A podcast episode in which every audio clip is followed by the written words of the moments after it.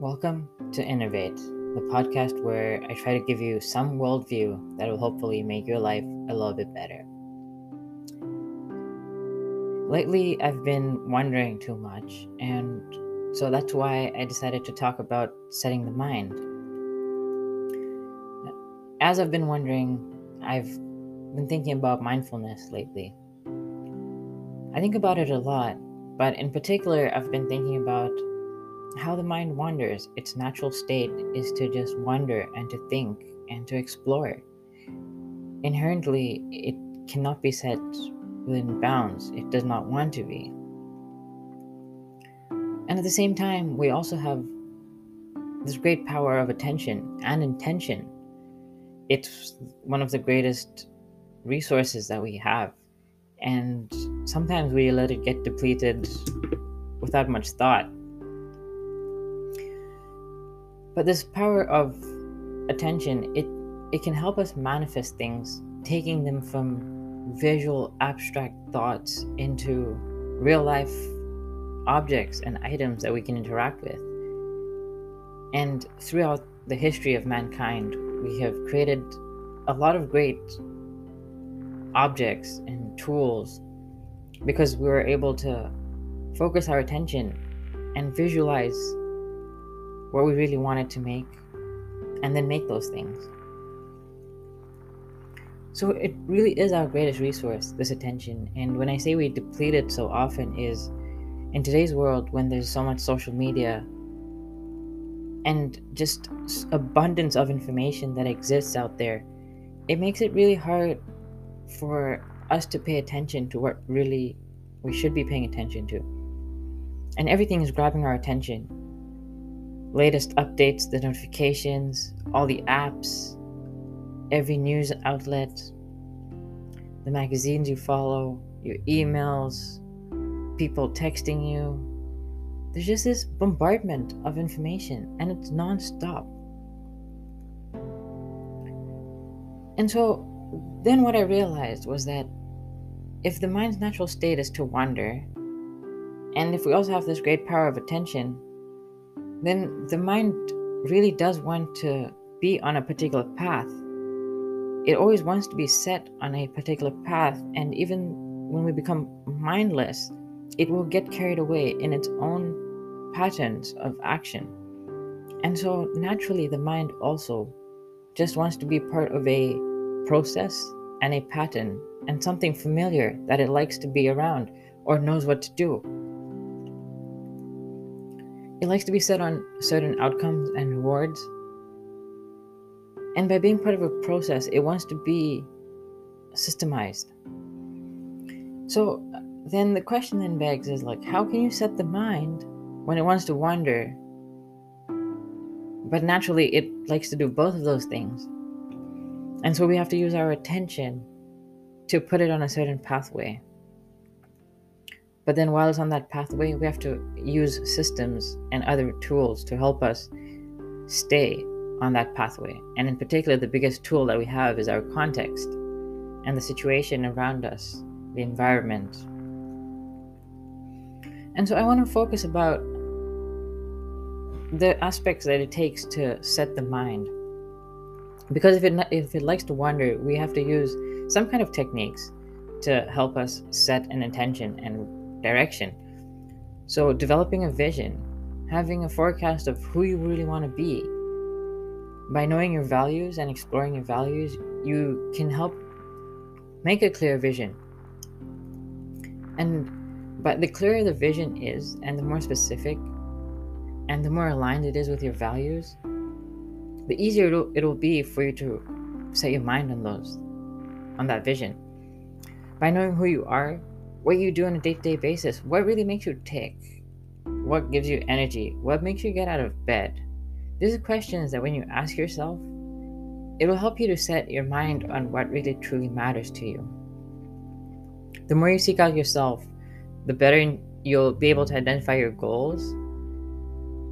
And in order to set the mind, some of the techniques that help us to answer all these questions that I just listed out is sometimes you can meditate, sometimes you can journal, Focused thinking is some is a practice that I use sometimes, and all kinds of mindfulness practices and grounding techniques help us to really set the mind. It helps us to clear the distractions, it helps us to come to the now. And in doing that, you'll be able to set the mind on what really matters.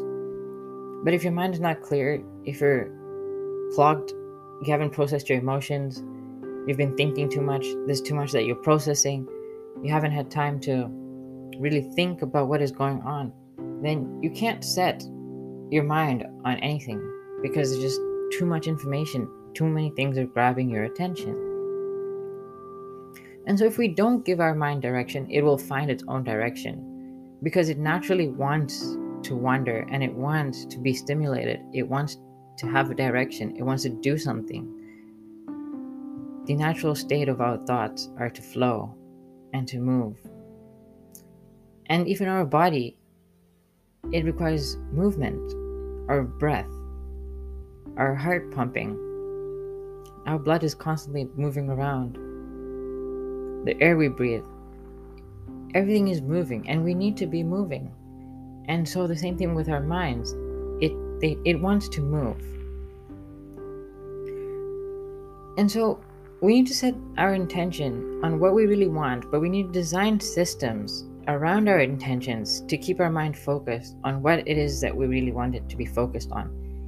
Because if you don't set these systems, then the mind will just keep wandering and it won't really know what it's part of. And so we have to develop habits we have to develop routines. We have to create systems of accountability. And you know, one of the best ways to create a system of accountability is to get your friends involved.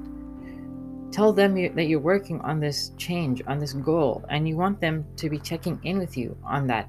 But you need to set hard deadlines with your and agreements with your friends to say, hey, when I ask you to be accountable, then you need to be able to say, yes, okay, I'm gonna take it when you tell me that I've been slacking. I'm gonna listen to you when you check in. I'm gonna respond to you. I'm not gonna ignore you.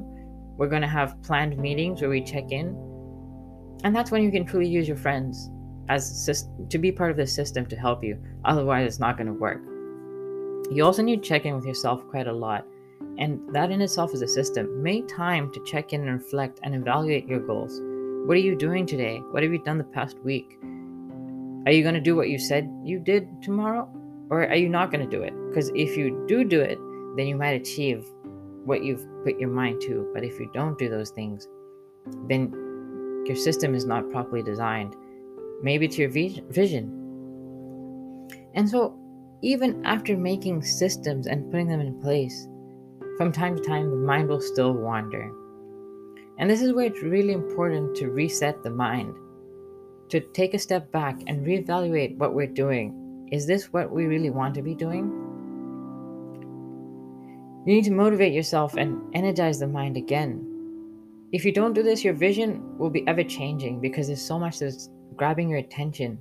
And if your vision is ever changing, you'll lose focus of what it is you really want. Your systems will become pointless and you won't you won't know why those systems or what being part of those systems really means anymore. And then you lose sight of your vision. And so, in order to help reset the mind, we need to visualize often, really feel what does it feel like to have achieved the goal that you set your mind to? Or what does it feel to live the values that you set your mind on? You should also read your goals often, read your vision statement and who you want to be read it out loud. And writing it down is really important as well. So make sure you have written it down. And then you want to measure your progress on those intentions or those goals and reevaluate again. If you're not reevaluating, then you can't reset your mind.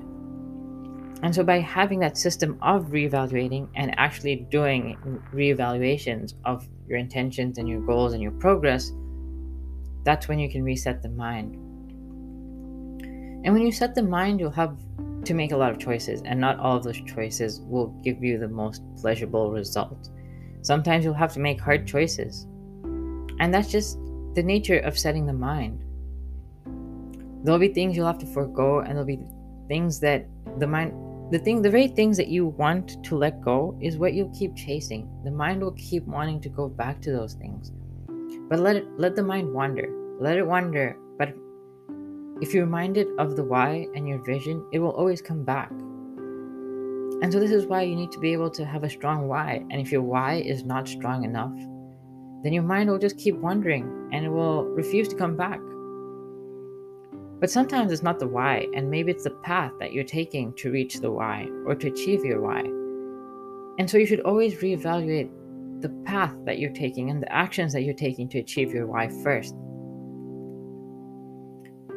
And sometimes maybe it is just the pathway, and sometimes it's not the pathway, it's actually the vision.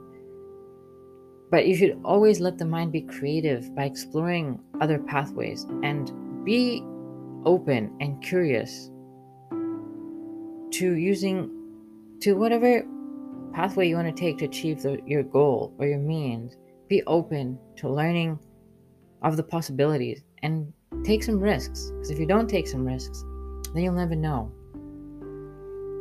and then if you still can't get your mind to stay focused on what it is that you want then reevaluate the vision really t- take a step back and think about what you're doing in your life what is happening and whether you really want to do this.